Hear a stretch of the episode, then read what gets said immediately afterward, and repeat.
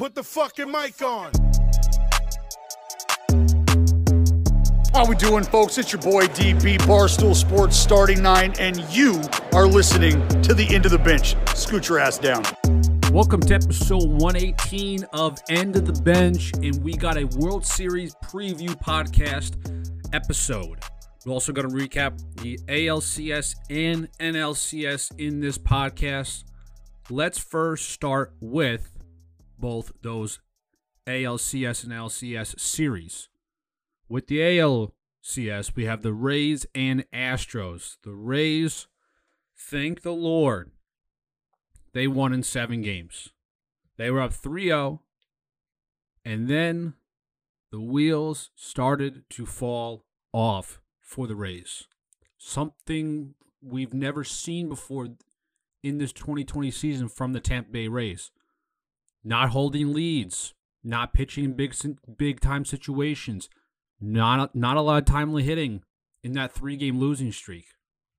The Astros were going to join the 2004 Boston Red Sox as the second team to ever come back from a 3 0 deficit in a playoff series in the pennant series.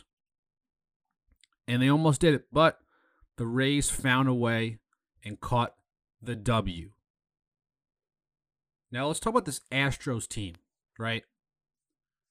The Astros, for the people that don't know and have lived under a rock the last year and a half, the Astros cheated in 2017 and parts of 2018. 2017, they won the World Series by cheating, using garbage cans and a play and a balls and strikes um, relay system, and they mashed on the, at home. And they couldn't on the road. So if they went to the World Series, two things. One, the pros, it'd be good for baseball in a way where we would see a ridiculous amount of ratings during the World Series like we haven't seen before. Like we I mean, we've seen amazing ratings over the years. I mean that 2017 World Series, it was unbelievable. You guys remember when Bregman hit the walk-off single of Jansen, a back and forth, unbelievable World Series that was. You might get some crazy ratings like that. I don't know what the ratings were back then. But the Astros went to the World Series, you got a crazy storyline. The most hated team that baseball's probably almost ever had, right? The Yankees are a hated team, right? No one really likes the Yankees, but everybody hates the Astros because Carlos Correa and play. I mean, he's really the only guy talking shit that you know everyone doesn't have us. You know, everyone's counting us out. We're not this good. Blah blah blah blah blah. Well, understand something that nobody likes you. But the Astros took that mentality that everybody hates us to heart. And they turned that negativity into them winning and almost going to the World Series again for the third time in since 2017. They won in 17. They lost last year. Um, do they win? They go in 18. I'm like blanking right now. Um, but the fact of the matter is, is that they were hated. They are still hated, and they thank God they lost. Now the bad part about it, right? The bad part was they are the World Series. They have a shot of winning. They've cheated their way to a World Series championship. Nobody thought they could get back there without cheating, and they got there, and they are in the World Series and four wins away from a World Series crown by not cheating. But we won't be seeing that, and maybe until next year. Who knows? Hopefully, they change the playoff format because realistically, their regular season numbers were atrocious, and they shouldn't have been in this playoffs to begin with. I think one last team, and so there was the three first place, the three second place, so that's six, and then you're eight. So I think there should be one last team, and then a um the first place teams in each uh, league gets a first round bye. That's how I would format the playoff system for next year. I like the brackets. I think it's really cool how they do that. Anyway, um, the Rays go to the World Series. They haven't been there in quite some time, like 2008, sometime. Like it's been a long time. Second time going to the World Series. They lost in 2008 to the Phillies. That Phillies, that Phillies team, that era with J. Roll and Ryan Howard and Utley, beast teams.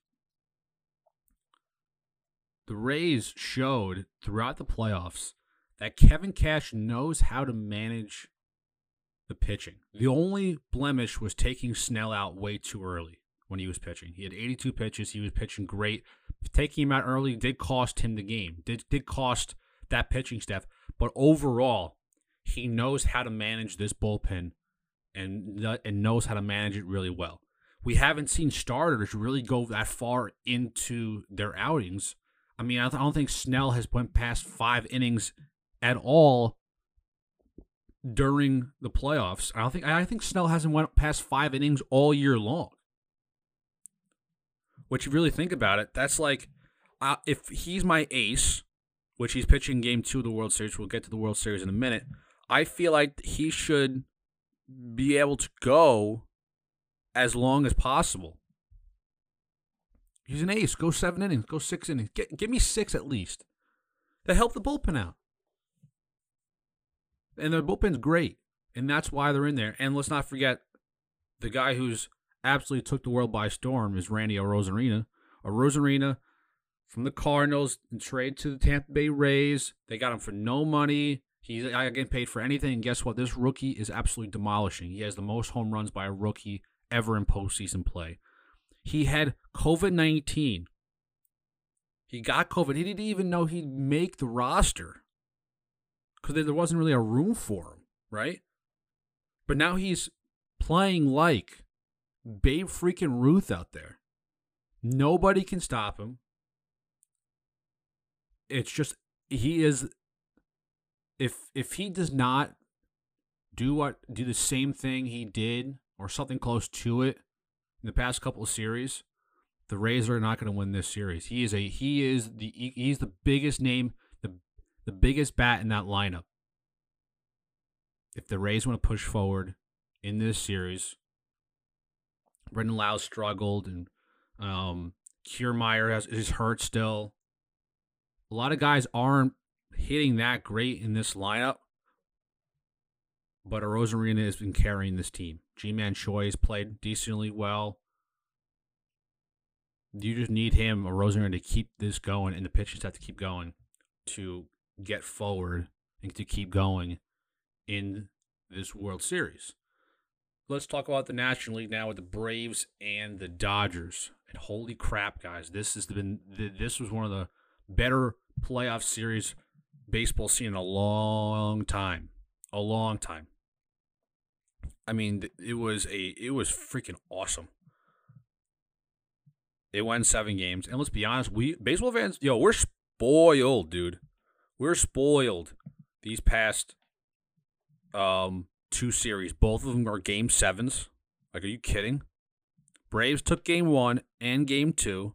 Dodgers destroyed in game three, 15 runs. Braves took the next series, next game, 10 to 2. And then the Dodgers won game five and game six, and then game seven, down 3 1.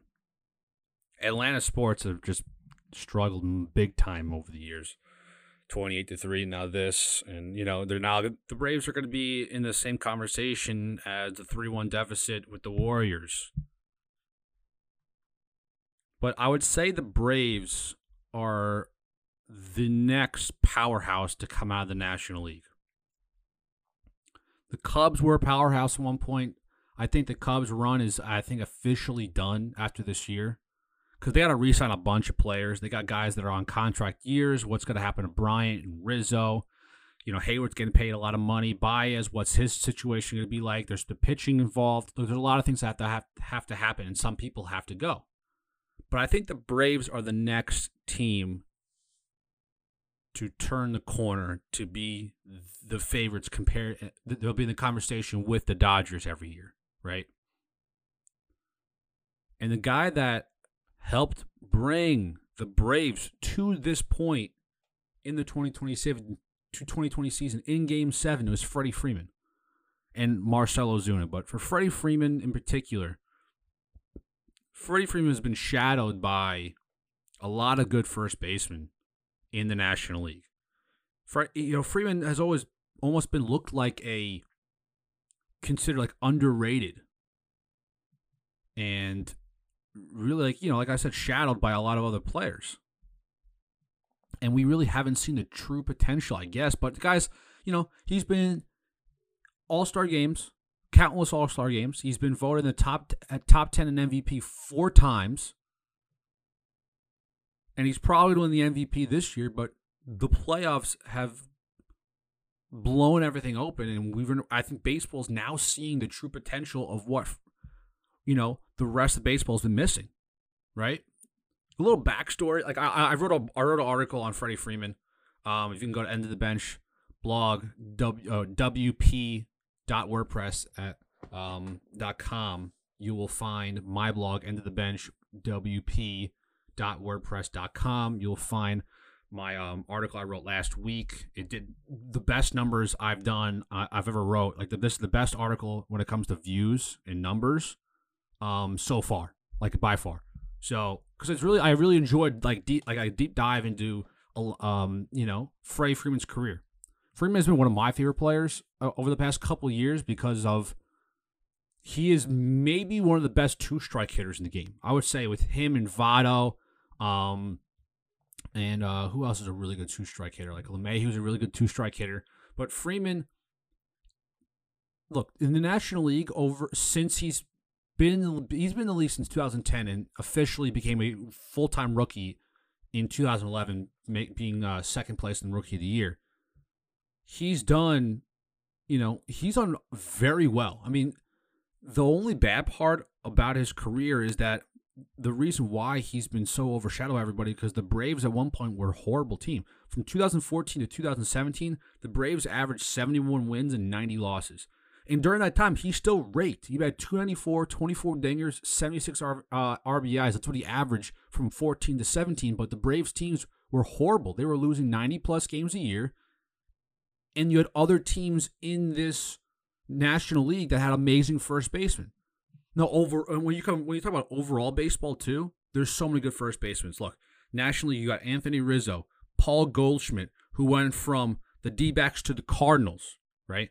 You have Joey Votto, who at, during that time when Votto, um, during that time when Freeman has been in the league the last 11 years, Votto won the MVP. You have Albert Pujols, who's arguably the best first baseman of all time.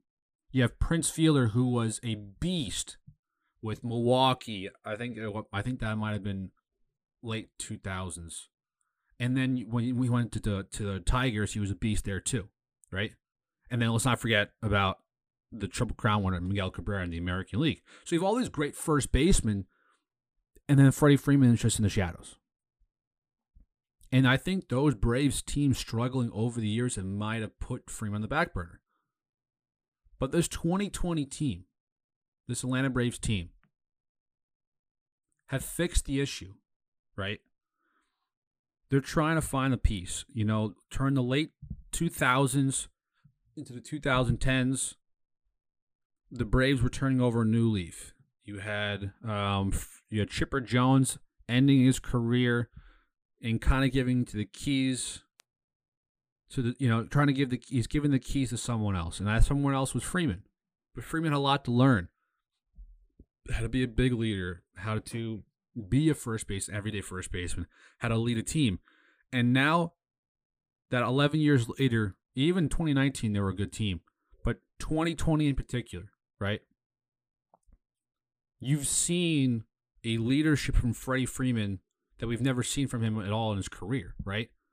The guy gets COVID. He he he said he was he felt like he was to die. This is how how crazy it was for him. And he comes back and he throws out this MVP type year in 60 game season and bringing them one game away from the World Series. And what the Braves did, they decided, hey, look, Freeman's our guy and will be our guy. He's our next Chipper Jones. Let's build around him. Well, you got Ronald Acuna Jr., who is a MVP candidate. You could be every year. You had Dansby Swanson. You got a rigged. You guys absolutely rigged the the D backs in that trade. He's your everyday shortstop for the next 10, 15 years. And he played great in this postseason, by the way. He absolutely was awesome in the postseason. You have Ozzy Albies at second, Marcell Ozuna, who you got this year for one year, 18 million, which I think you guys need to give him a blank freaking check if the Braves want to continue this run. Another great bet like that. He's going to be like in the top five in MVP too. And then you have Travis d'Arnaud, who was there, I think, the last year or two. But this year, he is becoming one of the better offensive hitting catchers in the game. I say so. With the Realmutos and the um, Yadier Molinas and the Salvador Perez's of the world. Perez has been struggling over the years, but the guy is pretty. I think he's one of the better hitting catchers in the league. But now they've finally, with all these all these hitters have surrounded Freeman, and now they're taking advantage of what they have and putting the best talent out there, and their team got better. It seemed like when Freeman started to get more recognition from other players and reporters and fans, the team started getting better, and now he's getting this league wide recognition. The title of my blog was After a Remarkable 2020 Season, Freddie Freeman finally gets the recognition that he deserves. And he has. He has now put his name out there as the best first baseman in Major League Baseball, and the Atlanta Braves have become one of the best teams overall in baseball after the 2020 season. I mean, Freddie Freeman needs to get, you know, respect on his name, right? Look, when it comes to categories in the in, in hitting hitting categories, he has so many. He's in so many in the top five. Look at this batting average. He's third, batting 341. This is all regular season numbers. He's first in runs. He's first in doubles. He's fourth in hits. He is fourth in um in walks, first in doubles, third in RBIs, second in on base percentage, slugging percentage, and on base plus slugging. Only two players since 1920 have finished in the top four in MLB in hits, doubles, RBIs, and walks. It's Freddie Freeman and Lou Gehrig. When you're in conversation with Lou Gehrig, you've had a fantastic season. But imagine if we saw a full 162 game season from Freddie Freeman. I think it would be pretty easy to say that he'd be walking home with some hardware. And I think he might walk home with some hardware this year. Now, I thought the Braves, honestly, it was in this series, I was like, hey, look, I kind of want both teams to go. Can like, can we just eliminate the American League and just have these two got two teams play again in the World Series because they're both amazing teams to watch and and I really I was rooting for both of them. I'm never like that. I usually just pick a team. I know what team to pick. It's going to be easy pick easy pickings for me. I honestly thought with how the team was going and they were up 3-1 but I wrote this blog I think there were yeah there were two wins away from going to the World Series. I honestly thought the Braves were going to do it with Ian Anderson, Max Fried, and Kyle Wright, who at the time in like seven games combined, the starters they only let up 13 runs, and with this explosive offense, I thought they were going to go to the World Series. And turns out, the Dodgers just played better. The Dodgers have it. It was almost so equal both these teams. If I had to give like sides, like who had the better of, of, of each um, side of baseball. Hitting wise, I it's like equal. Pitching, I would maybe give it to I'd maybe give it to the Braves. Defense, give it to the Dodgers. And managing, I would have to say give it to the Dodgers.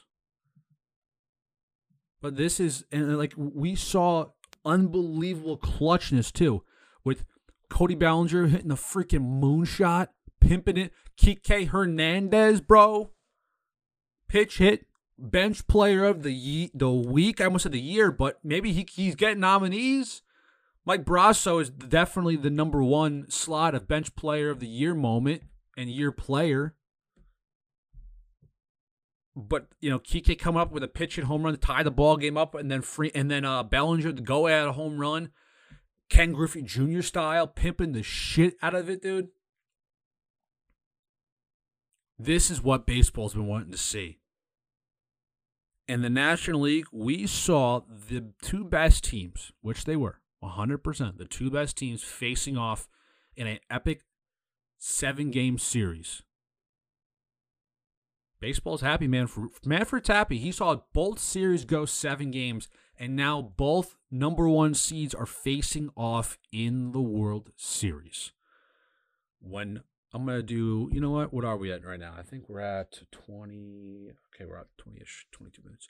Um, I'm gonna take a break. That was recapping the NL and ALCS.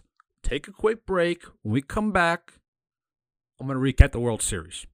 I thought I would do World Series first, but it kind of made, made some sense to do the LCS um, recap. So uh, yeah, when we come back, I will break it down and give you my winner of the 2020 World Series when we come back.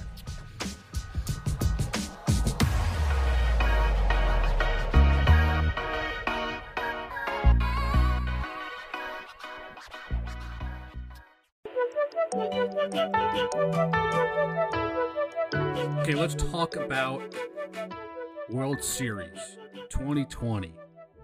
The wild, wild season has almost come to an end. World Series is tonight. Game one Kershaw versus Glasnow. This is Clayton Kershaw's moment right here, this series. Does this define his career? There's a lot weighing on it. I think so. Look, we all know that Kershaw is this one of the once in the generation type left handed pitchers. He is the best pitcher in my generation with Verlander in that conversation. But Kershaw has performed at levels we've never seen. I think I've seen. I think I've said that a hundred times this podcast, so I apologize. But he has shown stuff. He's look. He's pitched remarkably well. Not even remarkably well, amazingly well over his career. The postseason has been has been his bugaboo, right? He can't pitch in the postseason. He's had a couple good starts here and there. This series, this season, 2020, the postseason, he's pitched decently well. His last start wasn't the best, but the very first one he had in the postseason, 13 strikeouts, mowed him down. Second start wasn't that bad. But this is a big moment for him. He's had some back issues. But he's still trying to go out there and trying to produce.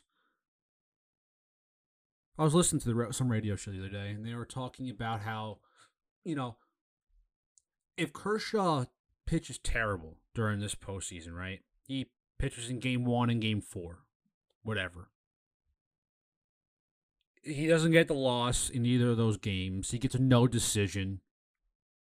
And in one of those games they win and one of them they don't.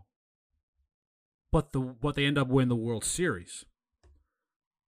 So this kind of ends the his storybook chapter of the, one of the greatest pitchers of all time. He has the Cy Youngs, he has the MVPs, he has the, you know, wins leader, ERA leader, strikeout leader, thrown a no hitter, and now he has a World Series. All stars, but now he has a World Series. But our, but I think people would still give him crap because he didn't perform in the World Series. But I think if he goes out tonight and shoves against this really good Rays lineup. If he shoves, if he ends up getting the W, goes six innings and strikes out eight, and they win this game and then they ended up winning the series, I think you can put the playoff playoff, you know, performance to rest. Look at other players. Look, look at Alex Rodriguez. He was horrible his entire career up until 2009. I think 2009 he had six home runs in the playoffs. Carried the Yankees throughout the postseason. But throughout his career, with Seattle in his early years, and then New York, the Rangers dating go to the playoffs in his three years. But with the Yankees, he wasn't good in the postseason. He could not come out clutch. He was a regular season guy. He would mash 35, 40, maybe 50 home runs a year, driving 115, 120 RBIs, be the runner up or win the MVP, all star games, gold gloves, what have you, silver sluggers. He's in that conversation as the best player in the game. But when it's time to really, really wake up your bat, he wasn't there. 2009, he he shut everybody up. He shut everybody up. Now, do do a lot of people remember his struggles in the postseason? I would say 40% of people remember that. 30% if you're talking about in, in his career. People remember his 2009 playoff run as being the most dominant hitter in the playoffs that year.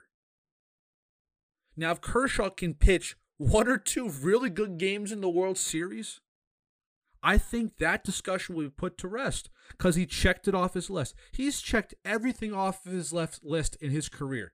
This is the last one. He just they just can't get it done. Under Dave Roberts, Kershaw has been to three. Now this is the third World Series, losing in 17 and 18.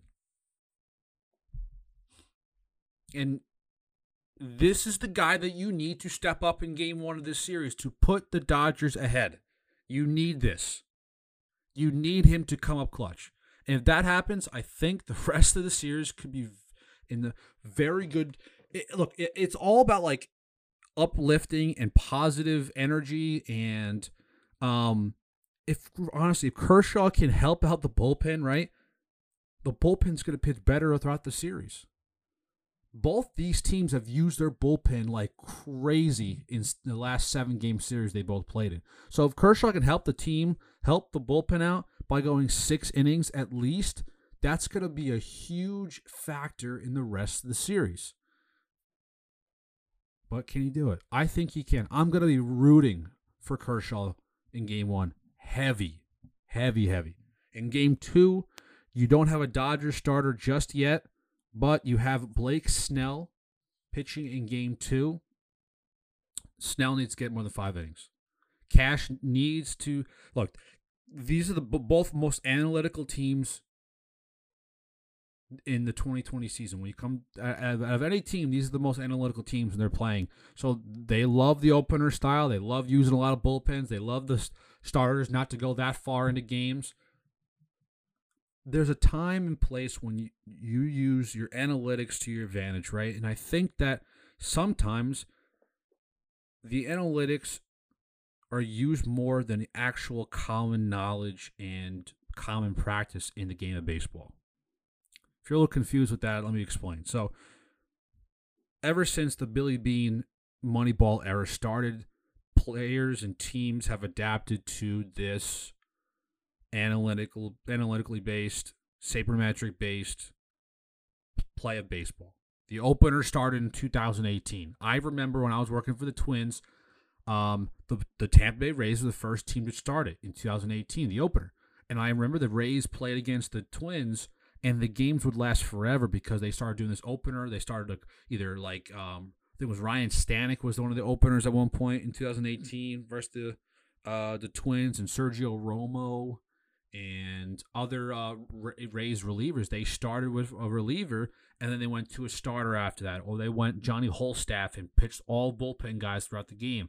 And I asked a bunch of players about this new way of of pitching games um, I'll tell you, like I, I interviewed Ryan Pressly, Ryan Pressly, who got traded over to the Astros in 2018 from the Twins. Ryan was like, "Look, this is probably the new way of baseball, right? This is going to be the new way uh, how how to beat the hitters. Like you want to put your best bullpen guy out there, or an effective bullpen guy out there to get the first two innings, right, or get the first time through the order, the best hitters through the order, and then go to your rest of your pitchers." And I, I I'll tell you some guys that I said they're off the record. I'm not gonna mention names, but I'll mention what they said. They said that they absolutely hate it. One for one point being that um you know, it could ruin relievers' way of pitching, right? There's now if you're like an eighth inning guy, you have your routine of warming up in the sixth, like start stretching the sixth, warming up in the seventh, getting out there in the eighth, get your three outs, you're done, your day's done, and then hopefully they win, right?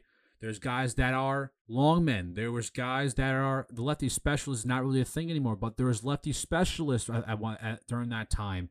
Um, you guys, there's guys that have they know their roles and they're they've been comfortable with the roles all year long or their whole career. Now there's change.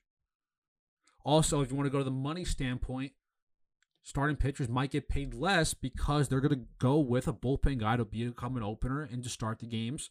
Look, that that's that's I know, and other relievers could not get as much money or get more money depending on this new opener style, right? No, I'm I'm going a little too far into the opener thing and not really come back to the World Series.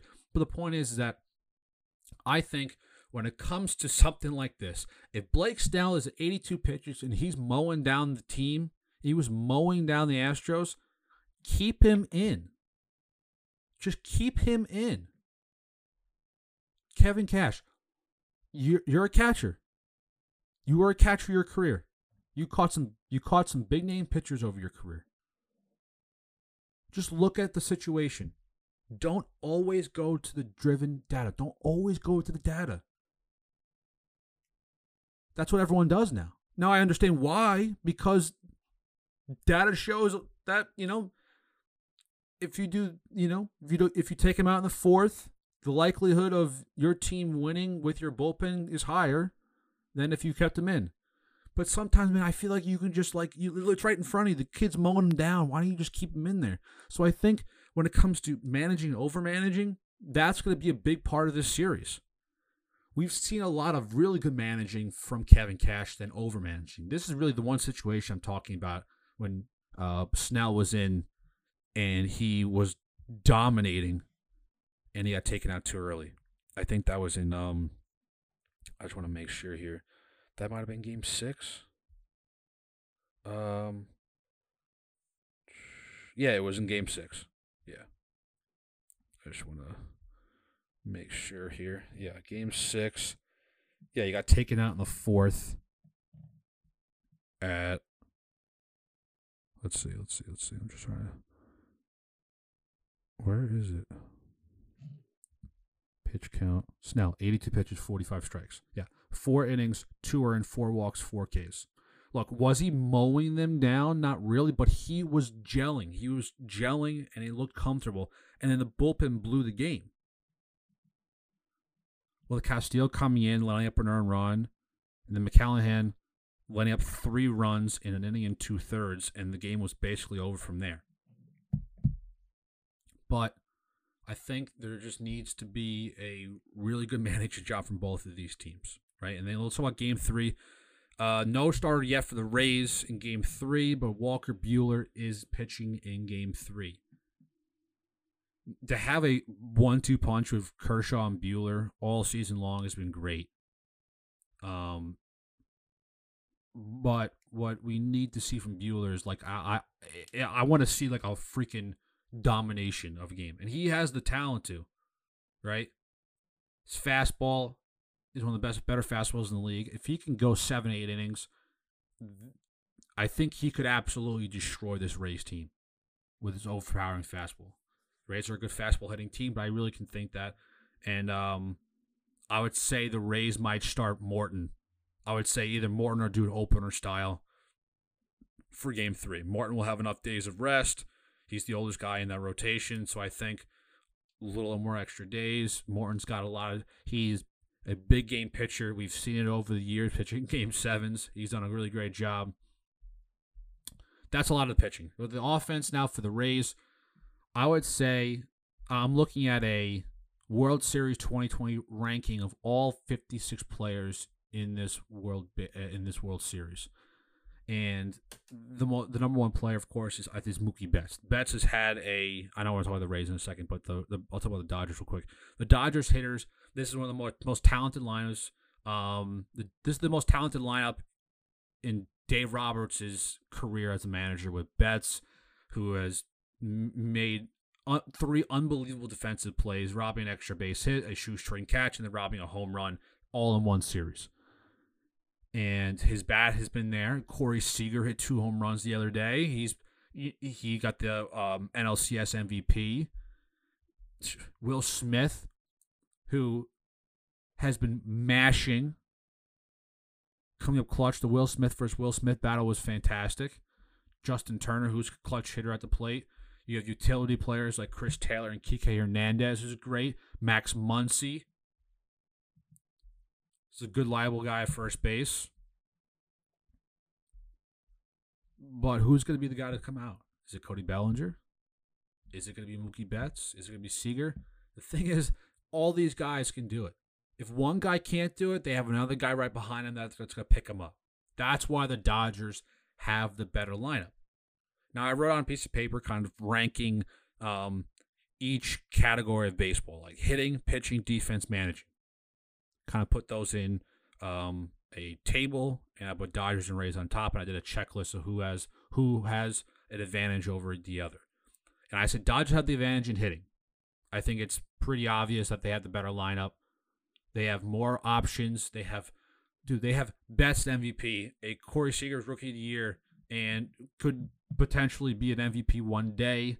I know it's kind of hard to battle against Cody Bellinger, who won an MVP last year, and Mookie Betts battling each other. Um, but they have they have a ridiculous lineup with so many options. Like I said before, to pick each other up. Um, pitching, I think overall the pitching the Rays have the advantage, with, and I think it's because of the bullpen. The Dodgers bullpen is kind of suspect in a way. Like Graterol's a great fit, right? He throws a million miles an hour. But I would say it's and also you Dustin May, who could potentially start Game Three as an opener, or could start. Who knows? Jake McGee is is iffy. Blake Treinen has played pitched a ton in the last couple series. He's been kind of shaky. Um, who else is in this bullpen with this with these other guys? Victor Gonzalez, who's had a really good year as a left-handed pitcher, he's a good viable option. Um, but he's he's kind of struggled here or there. Pedro Baez, who takes about an hour and a half to throw one ball. Joe Kelly. Um, look, I still think the Rays have the advantage because of the bullpen. That's it. With Diego Castillo and Peter Fairbanks and um, who else? I'm like blanking here. Um, Nick Anderson. They have a bunch of freaking power arms in that bullpen that could ultimately change this series. Defense, I think it's a deadlock tie. Both these teams were amazing the last series. I mean, it seemed like every out the Rays caught was a web gem. It was a diving catch. It was tabling over the side of a railing. It was robbing an extra base hit, robbing a home run, whatever it was. It was every single play. It seemed like in a couple of these games against the Astros. And let's talk about the Dodgers just mentioned before, but the whole team can play defense. Up the middle, you got two defensive studs. Kike, who's really good defensively, who um, can play anywhere in the outfield as well. On the corners, you got some defense there. Outfield, it just seems like an absolute lock. I mean, Joc Pederson, I would guess, is the liability out there and left, or or Chris Taylor, who's a pretty good defensive player. But Betts in right and Bellinger in center, it doesn't make it doesn't. It's not fair in, in a way managing, I'm going to have to go Kevin Cash just because of how he manages the bullpen. I know that's one flaw I said before that I didn't I disagree with the Blake Snell decision taking him out in the fourth inning of game 6 of the ALCS. I disagree with that. But the rest of it is there. This is a do or die career series for Dave Roberts. Now, I looked up some stats for Dave Roberts. Overall in his career, regular season, 436 wins, 273 losses. Stupid crazy. Stupid good. Five straight NL West titles. Amazing. 2016 NL Manager of the Year. He's won two pennants, now three. But he's lost two World Series, 17 and 18. He keeps making the playoffs. He has these amazing teams. He's not like he's like the um like the like the um I don't know like the Marlins. They came out of nowhere, and they're winning series with this kind of a, like below average team. Right? He has the best lineup, the best pitching, the best everything every single year. He got better from last year. They were amazing last year. That they added Mookie Betts. And let's not forget David Price, who who I, am I'm, I'm sure he's kind of bummed out he can't play because he opted out of the season because of COVID and right in the beginning of the year. But imagine they had David Price in. Imagine it was Kershaw, Price, Buehler, Kershaw, Buehler, Price, whatever for these first three games. Been pretty great. But what I'm trying to say is, he's had so many chances over the years. If he loses this game, this series, is it time to let him go? That's my question to you guys. Is it time to let him go? Now you're kind of like Taylor. You're you're crazy. You like n- who's that? Who's a, a good option out there that could replace him? Who? AJ Hinch, Alex Cora, maybe. Both have World Series experience. Both cheated. Both beat the Dodgers. And and Dave Roberts. But it's like, it, but it, you know, it's like you, you can keep winning. It, they're gonna turn if they lose this series. They're gonna be like the Bills in the '90s with Jim Kelly going to the Super Bowl four straight years and not winning one. That's something to think about. This is the third time in four years they made it to the World Series. If they don't win this, I would say the rumors and his seat are starting to get a little warm. To get a little warm out there. To get a little seats to get a little warm. The heated seats will be on. Because I can't imagine that ownership is going to be pleased if they lose. But finally, to wrap it up, the other day, we saw on social media the number one prospect in Major League Baseball posted and shared on his Instagram story of a jersey with a World Series 2020 patch on his sleeve. This was Monday. And this immediately blew up the internet and baseball Twitter. So after the rosters have been announced on Tuesday afternoon, it doesn't seem like he's on it though. But we see Wander Franco, number one prospect in baseball, with a 2020 World Series jersey. What does this mean? Does this mean he's part of it? Well, he's part of the club's 40 man roster, postseason pool, you know, roster. And he spent the 2020 season training in Port Charlotte, so he's ready. The Rays have already called up Major League pros- pitching prospect Shane McClanahan when he made his debut in the postseason, Major League debut in game one of the ALDS, becoming the first pitcher ever to do that. Saw Alex Kirilloff, Twins prospect, make his debut, and Padres pitching prospect Ryan Weathers also make his debut. Now, could we see Franco in this series? Maybe. If it happens, you know, if there's injuries that happen, whatever, Franco somehow makes this fall classic roster, he probably will see some action and he would join Alberto Mondesi, Kansas City Royals, who are players to make their debut in the World Series. Imagine if that happens. I'm surprised he's not on it, to be honest with you. He's a big, big dude. I know they have Willie Adames, who's a great, great fit at shortstop. He's becoming one of the better shortstops in the American League. Um, you know, I mean, that American League is stacked with shortstops with Bo Bichette, Gleyber Torres, and Carlos Correa, and Lindor. But Adames is getting to become that guy who's kind of like, you know, he's becoming a high profile shortstop now. Defensively, he's got, um, you know, I'm ready here. And uh, so Adames over the past two years has more war than any of them, which is Bo Bichette, Gleyber Torres, Carlos Correa, and Corey Seager. I say that's pretty good. But if you don't know, Wander Franco plays shortstop. And I would think Ronald Wander Franco would play anywhere. Now, if I was the manager here, if I was ownership, if I was the general manager, I would have Wander Franco playing third base. Joey Wendle, he's pretty damn good defensive third baseman, and he's played second as well. He's pretty damn fast. Mike Brosseau, corner infielder. He dabbles a little bit at second base, whatever. He's a nice, viable guy off the bench, right? But if I had Wander Franco just sitting there, I would absolutely bring him up and either have him as a DH or starting at third base. That's personally me. Why not? The secret weapon. So there is a secret weapon just sitting there. Just sitting there. Waiting to be unleashed. And if this happens, oh boy, the Dodgers wake up. But finally, let me say my prediction. My prediction is Dodgers in six. Hot takes only on the podcast. Dodgers in six. I think Kershaw comes up in game one. I think Buehler shoves in game three. And I think the Dodgers offense is going to really shock some people in this series against this really good Rays pitching. And I'm going to say World Series MVP.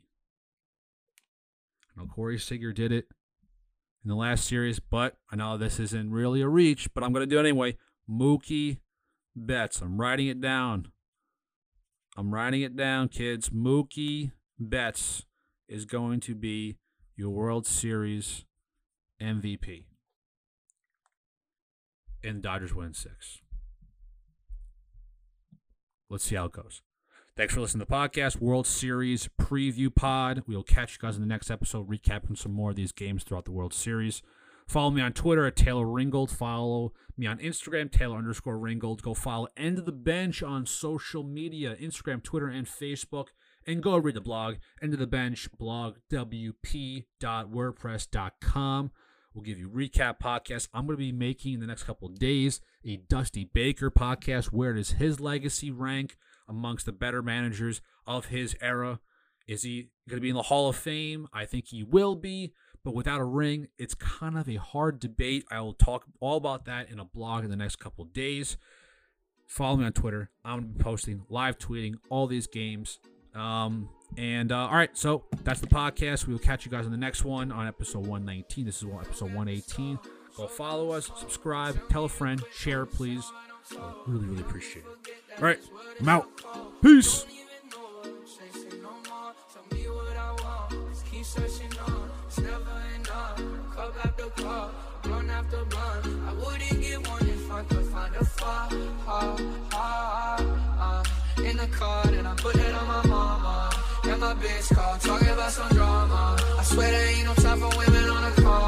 on a. They see the pussy or the karma. Man, I just wanna go flex. Gold on my teeth and on my neck. And I'm stone cold with the flex from the squad, and I'm smoking up a check.